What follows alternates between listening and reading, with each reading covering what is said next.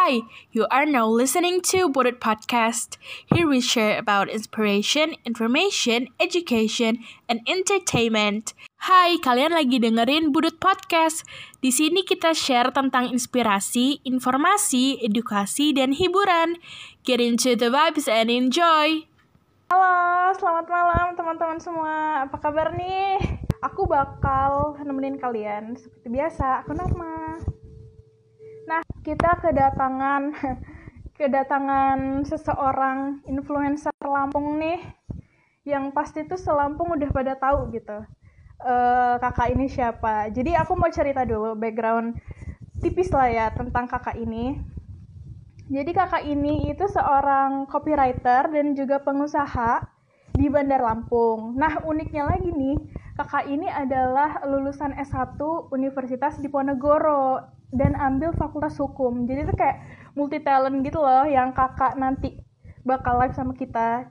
Karena dia bisa copywriter terus jadi young entrepreneur terus juga jadi lawyer kayak wow gitu kan.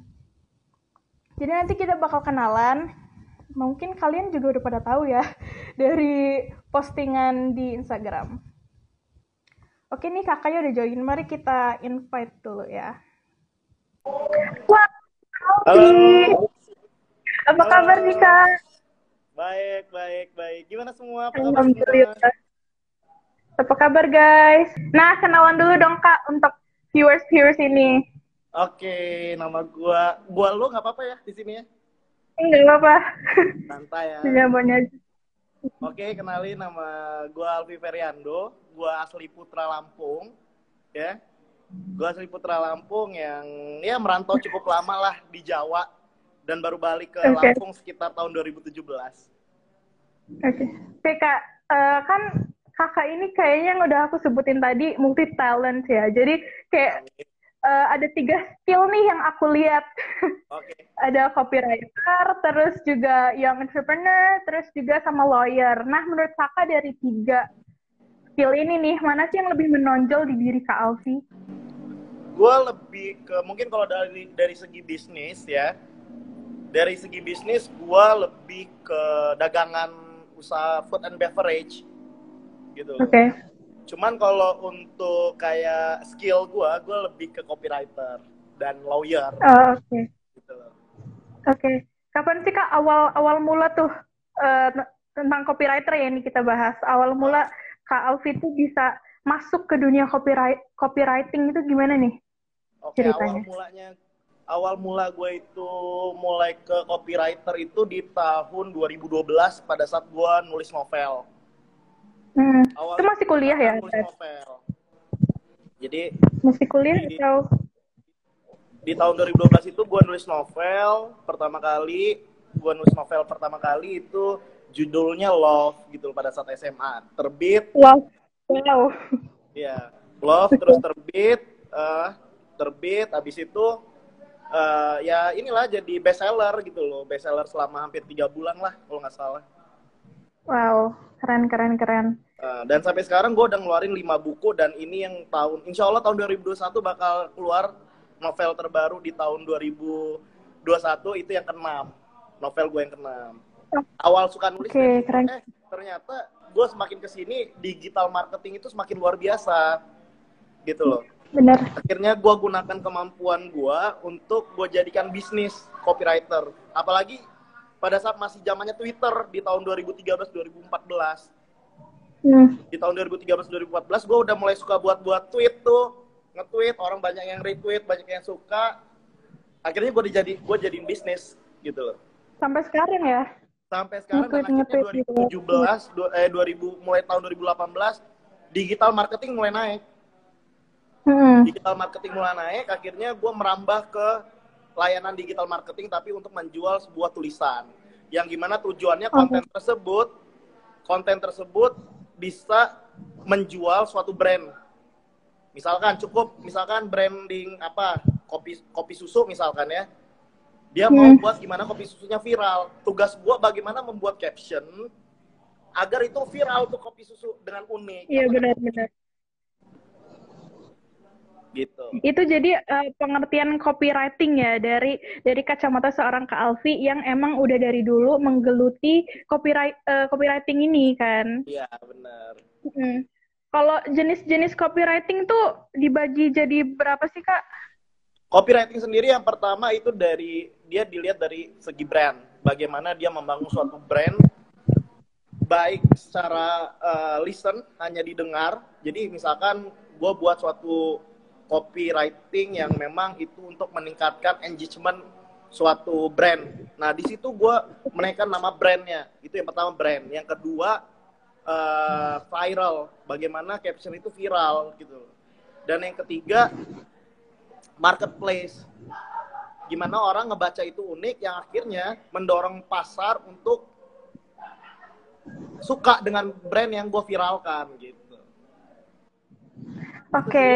jadi kakak ini dulu dari penulis novel terus jadi copy copywriter yang emang ngejual sebuah brand gitu kan ya? Iya benar banget. Nah, kalau kalau ada bedanya nggak sih kak dari penulis novel nih? Kan kayaknya tuh penulis novel cerita gitu ya kebanyakan. Ah. Nah, terus terjun ke lari ke copywriter untuk brand gitu tuh. Itu yang paling bedanya tuh apa sih kak? Jauh banget, jauh banget. Kalau novel kan kita bercerita. Kita baik bercerita secara iya. fiksi dengan fiksi. Gitu. Maksudnya uh, Kak, Kak Alfi mengalami kesulitan nggak? Oh banget lah. Dari gitu. Iya. Kalau untuk gue membuat caption di Instagram nih, misalkan klien gue minta buatin caption, misalkan gimana caranya seluruh Indonesia tahu dong. Uh, soal brand gue ini, soal yeah. misalkan pakaian nih. Gue mau bentuk pakaian hmm. gue yang lagi hit sekarang tie dye gitu loh.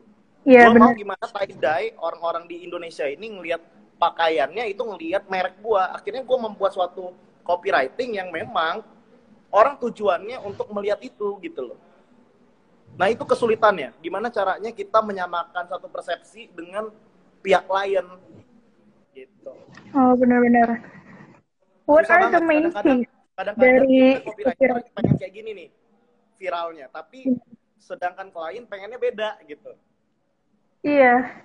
Oh jadi itu tantangannya ya dari seorang copywriter? Gimana? Itu tantangan dari seorang copywriter oh, iya. kalau uh, yang dimau klien sama kita tuh beda gitu beda beda banget terus caranya gimana tuh cara untuk um, ambil jalan tengahnya gimana kita membangun persepsi kepada klien kita membangun pandangan kepada klien. Bagaimana klien bisa menerima apa yang kita kasih masukan contoh. Uh, mas, lebih baik viralnya seperti ini deh captionnya. Misalkan dia dibuat judul. Jadi sebenarnya caption itu pun kita buat bisa seolah-olah kita menulis cerita layaknya novel gitu loh. Pertama pembukaan judul, yang kedua isi, yang ketiga penutup. Contoh kayak hmm. pembukaan. Beli satu gratis dua misalkan. Ya kan? Itu yeah. judul. Yang kedua isi. Isinya dengan syarat ketentuan ini kalian bisa mendapatkan bla bla bla bla. Itu kan isi. Baru kesimpulan. Tersedia available at GoFood or GrabFood. Kayak gitu. Oke, okay. um, dari selama kakak ini nih uh, nulis-nulis jadi copywriting, itu apa sih yang perlu kakak uh, perlu kakak hindari atau kayak what are the do's and don'ts dari dari di bidang copywriting ini? Wah sangat. Ini kita harus hati-hati dalam copywriting. Pertama kita harus tahu hak hak cipta seseorang. Misalkan ada branding lain udah menggunakan copywriting seperti itu, ya. Nah kita harus hati-hati karena kita bisa kena haki, hak kekayaan intelektual. Hmm Nah, itu harus hati-hati. Makanya kita harus teliti, kita harus belajar dari brand orang, apa sih brand orang yang nggak punya, dan apa yang harus kita punyakan gitu loh. Sehingga ya, kita nggak kena, nggak kena hukuman, kita ada nggak ada nggak terjerat adanya pidana, undang-undang ITE. Karena origin, karena original itu punya kita, branding kita gitu loh. Itu yang memviralkan kita, caption kita. Jadi otomatis justru orang yang ketakutan dengan caption kita. Gitu. Oke, okay. wow. Kadang-kadang orang membuat viral, kadang-kadang kan buat gimmick. Jujur ini ya, ya namanya copywriting itu dia perlu gimmick. Gitu, hmm. dia perlu gimmick. Gak serta merta misalkan khusus hari ini beli 100 dapat 10. Mungkin nggak? Nggak gitu. Mungkin. Berapa persen Mungkin aja sih. keberhasilan ya gitu. Itu it's about gimmick. And you just trust Hmm. if you want a businessman or business girl, you just trust with your brand gitu loh. Lu hanya percaya dengan brand lu gitu. Makanya dalam berbisnis lu naikin brand lu dulu, baru kita ngomong yang lain gitu loh. Gimana caranya orang kenal dengan nama brand lu? Contoh, titik koma usaha gua. Gua mau buat nama usaha yang simple, mudah didengar, titik koma. Akhirnya orang mikir, ini apa sih sebenarnya perpustakaan kah? Atau apa gitu. Iya kan? Iya. Kedai kopi gitu. Iya. Kayak waktu pertama kali aku denger titik koma juga mikir, hah titik koma gitu. Tapi itu unik sih. Unik. Iya. Nah, rata-rata bisnis itu cukup two word gitu. Bagi gue cuma cukup dua kata yang gampang di gampang didengar, gampang dilihat. Jadi orang apa ya? Misalkan contoh, sorry, aqua. Orang terdengarnya mau beli minuman apa pun, Mas beli aqua dong. Yang dikasihnya maybe tripanco, ya kan? Atau amidos, ya maybe like that. Gitu. Tapi dia nyebutnya aqua sudah terbranding. Jadi kalau orang, misalkan gue pengen, gue mau lewat Pahoman nih, contoh ya, gue mau lewat Pahoman, gue mau beli titik ko, tikom, titik koma gitu. Bagus, bagus. Itu juga Bisa, copywriter bisa bagaimana dia membuat Hmm. Sebuah nama yang memang didengar sama pasar gitu. Makanya penting nih untuk oke. anak SMK juga, anak SMK apalagi yang memang Hmm. bidangnya sudah akan bakal nanti terjun langsung ke dunia praktik, sangat penting ngebangun brand di zaman era digital seperti ini gitu. Iya benar. Untuk teman-teman yang mungkin mau eh, belajar nulis nih kak, nulis tentang ini eh, brand gitu-gitu, itu gimana kak? Kalau emang apa ya, mereka tuh kepengen kepengen buka bisnis ini nanti pasti ada lah niatan kayak gitu. Cuman mereka tuh Ah. bingung nulis Ah. nulis yang emang gimana sih kata-kata yang nge-attract orang gitu tuh gimana gitu. Pasti mereka bingung. Yes. Gampang Gimana tuh, Kak? kalau lu memang jelas kalau lu misalkan udah nonton nonton video ini otomatis di sini ada gua gitu loh. Lu tinggal follow Instagram gua, lu DM gua, kita duduk bareng, kita nongkrong bareng, kita ngopi bareng, kita bahas nih. Bagaimana hanya dengan tulisan lu bisa menghasilkan uang. Bahkan ada yang cuma buat satu caption dikasih harga sampai sejuta. Tapi dia yakin caption itu akan menggait pasar gitu. Eh. Wow. dan, dan tenang untuk link sendiri untuk link sendiri pun banyak banget di Bandar Lampung ini ya kalau misalkan memang ada sempat siswa-siswa mau ke sini di sini banyak banget digital digital marketing. Contoh bantal kreatif terus ada Cilosofi Planner terus ada Sama Works ada juga Dinasti. Jadi banyak banget yang bisa kita ngobrol bareng gua kumpulin bareng kita ngobrol nih bagaimana digital marketing sekarang bisa naik gitu. Gitu. Oke. Keren, keren. Kalau eh, aku mau nanya nih, eh, menurut Kak Alfi sendiri, enak dan gak enaknya jadi seorang copywriter, apa Kak? Kalau enaknya duitnya gampang banget nyarinya. Nggak enaknya, nggak enaknya kita bener-bener harus berkreativitas. Bagaimana kita sebelum tidur, biar nggak lupa kita catat nih. Bagusnya kayak gini deh, openingnya. Closingnya seperti ini deh. Jadi kita udah punya guide sendiri gitu loh. Seorang copywriter udah punya guide untuk menaikkan citra brand gitu loh. Iya benar. Dengan apa sekarang yang ditawarkan? Unik. Semua everything about unique. Ini. ketika lo tidak menawarkan hal yang unik, lo tidak bisa menawarkan brand itu. Gitu. Benar-benar. Tapi apa sih yang Kak Alfi lakuin kalau misalnya nih, kita emang harus unik untuk nulis eh, kalimat untuk menjual gitu kan. Tapi Ah. kalau lagi nggak ada, lagi kosong nih pikirannya lagi nggak nggak tahu mau nulis apaan gitu. Apa yang Kak Alfi lakuin? Waduh, kreativitas itu harus tergantung mood. Kalau lo lagi nggak mood itu ke bawah Hmm. suasana, moody pasti. And the end lo bingung mau ngapain, sedangkan lo dikejar deadline. Nah, gue itu orangnya nggak deadline Iya. banget. Gue orangnya paling benci deadline. Jadi, gue udah punya target. Kalau misalkan klien minta deadline sekian, gue itu otomatis gue harus memperkuat mood gue gitu loh. Kalau gue tidak memperkuat mood gue, Bener. yang alhasil done, it's done gitu loh. jadi klien buat apa ke gue gue pengen klien puas dengan apa yang gue buat dan apa yang gue karyakan otomatis gue alhamdulillah hmm. orangnya yang gitu loh pun kalau gue galau sekalipun gue tidak akan berpengaruh dalam hal-hal seperti gue nulis sih gitu iya benar sih jadi itu emang it's about commitment with with your client hmm. Tapi um, lebih enak gak gak dikasih deadline atau dikasih deadline sih sebenarnya? Kalau menurut kau kenapa? deadline. karena lo copywriter udah dibayar. Lo harus punya responsibility gitu loh. Lo harus udah punya tanggung jawab. Iya yeah, iya yeah, benar.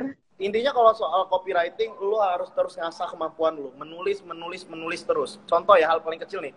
Kalau di Instagram gue sendiri ya Instagram gue gue itu sering yang namanya ngejual ngejual kata-kata gitu loh, baik di Snapgram maupun di feed gitu loh. Kan gue suka ngoceh bau tuh ya. Kalau kata orang sih gue ngoceh bau, kerjaan gue ngoceh bau gitu. Cuman itu yang gue jual, akhirnya yang menaikkan personal brand gue. Misalkan Alfi, Alf, apa sih yang paling terkenal dari Alfi? Yang paling terkenal dari Alfi soemnya. Jadi gue dipanggil di Lampung Alfi soem. Soem. Gitu loh.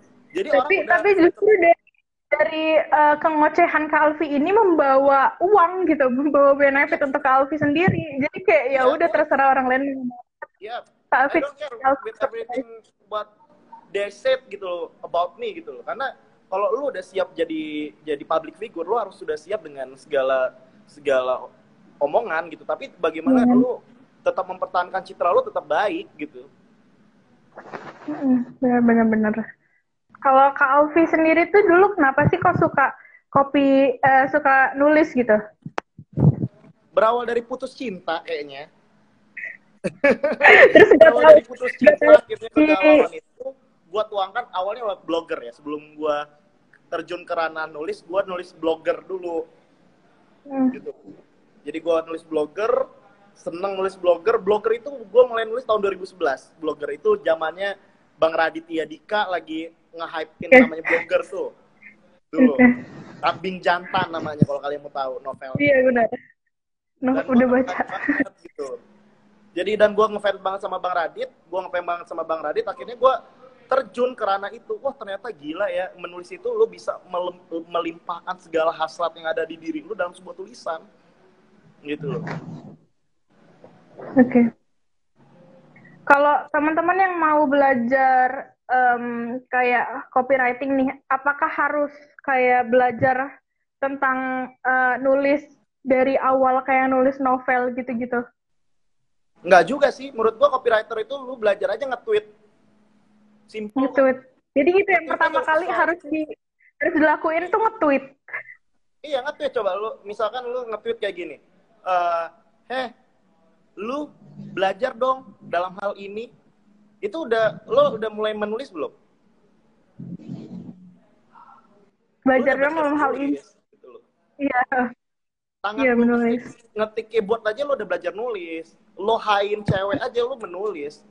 Ibaratkan copywriter itu ibaratnya PDKT, mendekati seseorang wanita dengan cara yang unik gitu.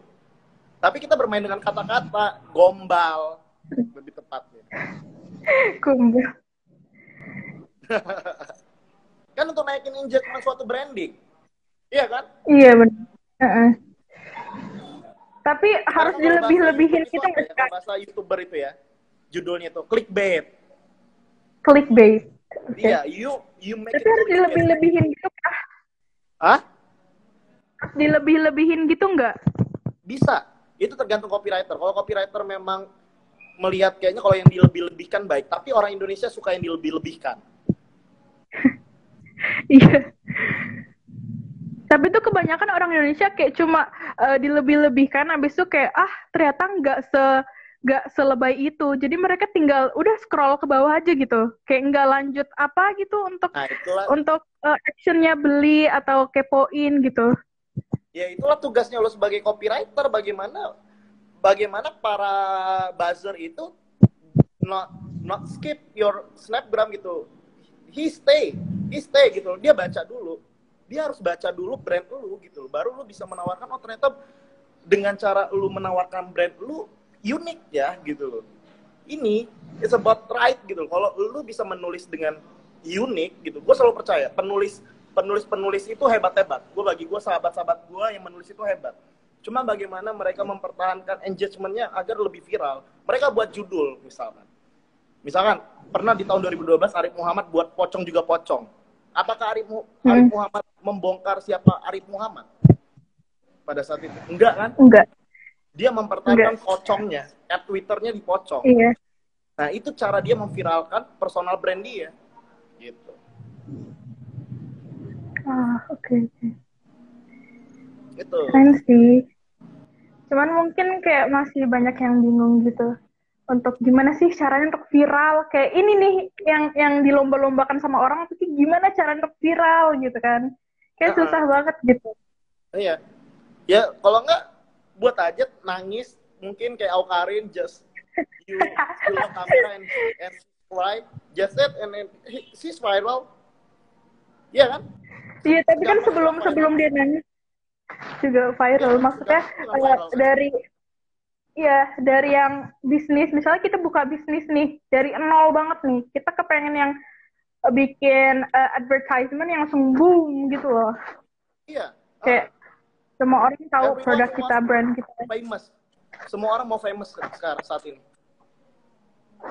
And we need we need it actually. Kayak iya. emang butuh uh, kayaknya sih. tergantung dia mau famous di di apa. Dia mau apakah dia mau diri dia yang famous atau usahanya yang mau famous. Tinggal lu pilih, lu panggil gua seorang Alfi Feriando, datang ke tempat lu, lu mau yang mau dibuat famous apa?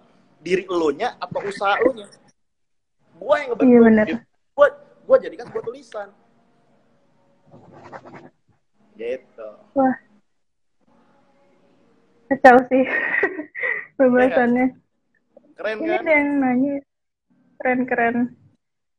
Nih kak, ada yang nanya nih, kalau baru mau nulis gimana kak? Kalau baru mau nulis gimana kak? Kalau baru mau nulis, gue simple yang gue lakuin dulu. Kalau lo baru mau nulis, lo suka baca dulu. Dari lo suka baca, lo tertarik dengan tulisan tulisan apa yang lo baca, pasti nanti, end, lo mau mencoba gitu. Just try it. If you wanna try it, lo bisa nulis apa aja. Lo mau nulis fiksi kuy, mau non fiksi jalan. Yang yang pada akhirnya lo bakal nanti ketika lo terjun ke copywriter lo bakal tahu apa yang lo akan masukkan dalam unsur-unsur caption gitu-gitu. Mau unsur yang sarkas eh, sorry bukan sarkastik ya apa hardcore gitu loh yang memang yang memang basicnya berat gitu loh unsur-unsurnya gitu. Hmm. gitu sih. Kalau dari pertanyaannya profesi Um, berarti emang emang harus suka baca ya kalau emang uh, mau ngedalamin nulisnya ini harus suka iya. baca. Ya benar. Tapi tapi uh, gimana untuk orang-orang yang nggak suka baca? Apakah ada nah, solusi lain gitu? Ya ini ini yang susah. Ini yang mungkin gue agak agak akan lebih fokusnya adalah kalau orang yang nggak suka baca tapi dia mau nulis gitu loh. Uh, hmm. Nulis itu segampang layaknya lu high dengan cewek gitu loh. Nah, tapi ketika lo mau menulis yang serius, sesusah itu dalam membuat premis. Premis itu artinya suatu alur cerita. Sebelum, kalau gue itu kan sebelum nulis, gue selalu membuat premisnya dulu. Apa cerita, uh, dialog utama yang akan gue buat. Pokok utama. Kalau kalian bahasa dulu bahasa belajar bahasa Indonesia dulu di sekolah ada namanya uh, pokok utama kan Nah, apa yang akan gue bahas dalam pokok utama itu? Nanti gue bakal baru buat premisnya, bakal baru buat karakternya, dan baru masuk ke isi novel itu. Gitu. Hmm. Kalau untuk copywriting ada structure yang penting banget gitu nggak? Kayak Gimana? novel ini. Kalau oh, untuk copywriting ada structure yang penting kayak novel gini. Copywriting itu kan ada batasan dalam suatu caption. Copywriting itu bukan hanya dari segi Instagram ya, bisa di dari segi website, blogger, ya kan? Twitter dan apa? Pokoknya it's about iklan gitu loh. Advertise. Iya benar. Nah, ketika lo advertise sebuah iklan dengan merek tertentu dan copywritingnya, copywriting yang udah dijelasin ada copywriting dan copywriter. Copywriter itu subjeknya. Iya. Guanya gitu loh. Copywriting Orang yang menentukan. Iya. kontennya konten apa yang gue mau gitu loh. Kan copywriting itu hanya tulisan soal tulisan gitu loh. Lo mau nulis apa, apa nih gitu. Gitu. Oke. Okay. lebih lebih baik mana sih kak kalau nulis caption tuh yang panjang atau yang pendek atau yang sedang? Pendek singkat singkat padat jelas unik. Singkat padat jelas unik. Itu kayak bisa nggak kasih semua kasih kalimat ya mungkin yang di sini di di forum ini bisnis kalau lo mau buat caption bisnis lo singkat padat jelas unik. Jangan terlalu panjang jangan bercerita. Karena apa? Jenuh. Untuk apa lo tujuan lo, lo kayak gitu? Lo lo misalkan lo mau promo barang lo tapi lo bercerita. Nah, untuk apa? Kalau gue selalu kayak gitu sama klien gue lo buat apa? Apa buat buat mau buat kisah panjang lo mau juki jual bisnis lo ngapain Coba ada contoh kalimatnya nggak, Pak? Yang yang singkat, padat, jelas, unik. Contoh ya, ini ini secara secara otomatis ya. Misalkan nih gue buat caption, gue buat caption nih ya. Turunkan jempolmu ya, bayangkan ya, turunkan jempolmu, naikkan jempolmu ya. Bila enak, hmm. bila uh, bila enak, turunkan jempolmu, bila tidak enak, naikkan jempolmu siapa siapa pun yang memberikan caption tersebut dapat beli satu gratis komen nggak? Putus-putus kak, sorry. Bayangin dia nggak ada rugi, dia mau naikin dia dia mau naikin jempol. Putus-putus. Oh ini udah belum? Udah udah udah. Sudah? Nah dia naik jempol, mau turun jempol, dia ada rugi nggak? Dia cuma cuma komen dia dapat beli beli satu gratis satu.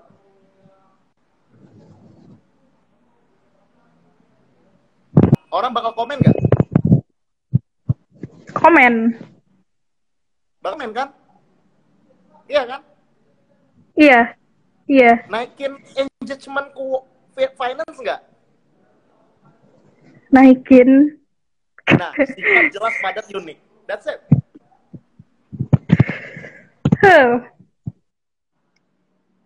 kayak uh, iya sih gitu. Tapi kadang tuh kayak gitu yang yang singkat padat jelas unik itu malah justru gak kepikiran gitu di kita. Ah gimana gimana? Malah justru yang singkat padat jelas unik yang kayak putus, kakak ya? tadi mention itu. Iya betul betul itu tuh gak kepikiran gitu loh ke kita jadi itu kayaknya untuk untuk cari caption yang singkat, padat, jelas dan unik itu tuh butuh effort. Iya, effort. Jelas. Dan didukung dengan uh, digital digital marketing yang udah menunjang. Contoh Instagram Ads. Sekarang Instagram udah menawarkan untuk iklan, orang bisa memasukkan iklan bisnisnya. Iya kan? Hmm. Facebook Iya benar. Google Ads. Ya kayak gitu. Iya. banget. Ada yang nanya nih kak, biasanya referensi buat ngonten nulis siapa kak? Tuh. Apa? Ada yang oh, nanya oh, um, referensi buat ngonten nulis siapa? Ngonten nulis kalau referensi gue di Lestari. Di Lestari. Kenapa? Buat novel perahu, perahu kertas, terus. Oh, oke. Okay. Supernova, filosofi kopi, itu penulisnya. Itu referensi gue. Kenapa? Kenapa pilih dia? Ah, karena she have karakter. And cuma dia yang punya karakter itu. Gitu. Gue melihat sebuah tokoh penulis yang punya karakter gitu loh. Dan dia karakternya. Gitu loh. Oh. Jadi um,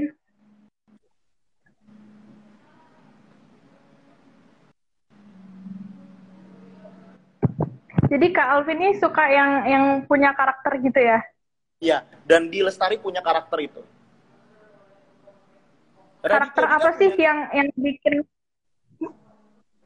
yang yang menarik menurut Kak Alvi karakter seorang penulis? Orang dengan tulisan gua karena gue bisa ke ranah diri orang. Ke ranah diri orang. ketika gue membuat orang yang ngebaca pasti akan galau. Gitu loh. Ketika gue membuat caption yang happy orang pasti ketawa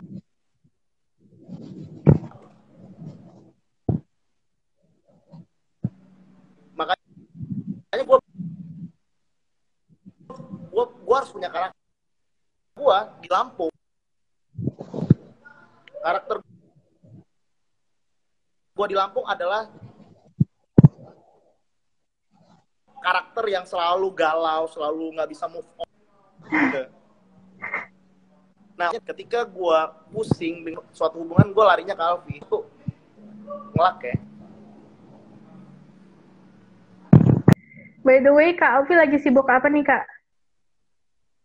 Kalau sekarang sih sibuk ya, pengacara pasti ya, karena pekerjaan utama kan. Wow, keren banget sih. Iya, lawyer sama bisnis aja sih sekarang sibuknya. Sibuk, uh, kalau bagi waktunya itu gimana sih, Kak? Antara... Ya, hari ini, memang hari ini misalkan klien mau ketemu, ya kita harus harus ketemu klien berarti bisnis manajernya sendiri gitu. Gue karena terbiasa dari mahasiswa gue time management gue selalu berkomitmen time management time management time management. Akhirnya ya gue udah membuat rundown diri gue sendiri tiap harinya. Kadang tuh itu juga sih permasalahannya kayak susah beda waktu. Apalagi kalau emang uh, job kita tuh ada gak cuma satu gitu nggak cuma main job tapi kita juga punya job sampingan itu yang paling susah untuk bagi waktu sih dan fokusnya iya. itu biasanya sulit banget. Mm -hmm. Siap. Oke okay deh, thank you ya kak. Undang untuk di live IG. Iya, thank you juga udah meluangkan waktunya dan ilmu. Oke okay deh, siap. Thank you ya kak. Dadah. Oh. See you. Oke, okay, thank you banget ya. Iya, sama-sama. Hi, you are now listening to Boarded Podcast. Here we share about inspiration, information, education, and entertainment.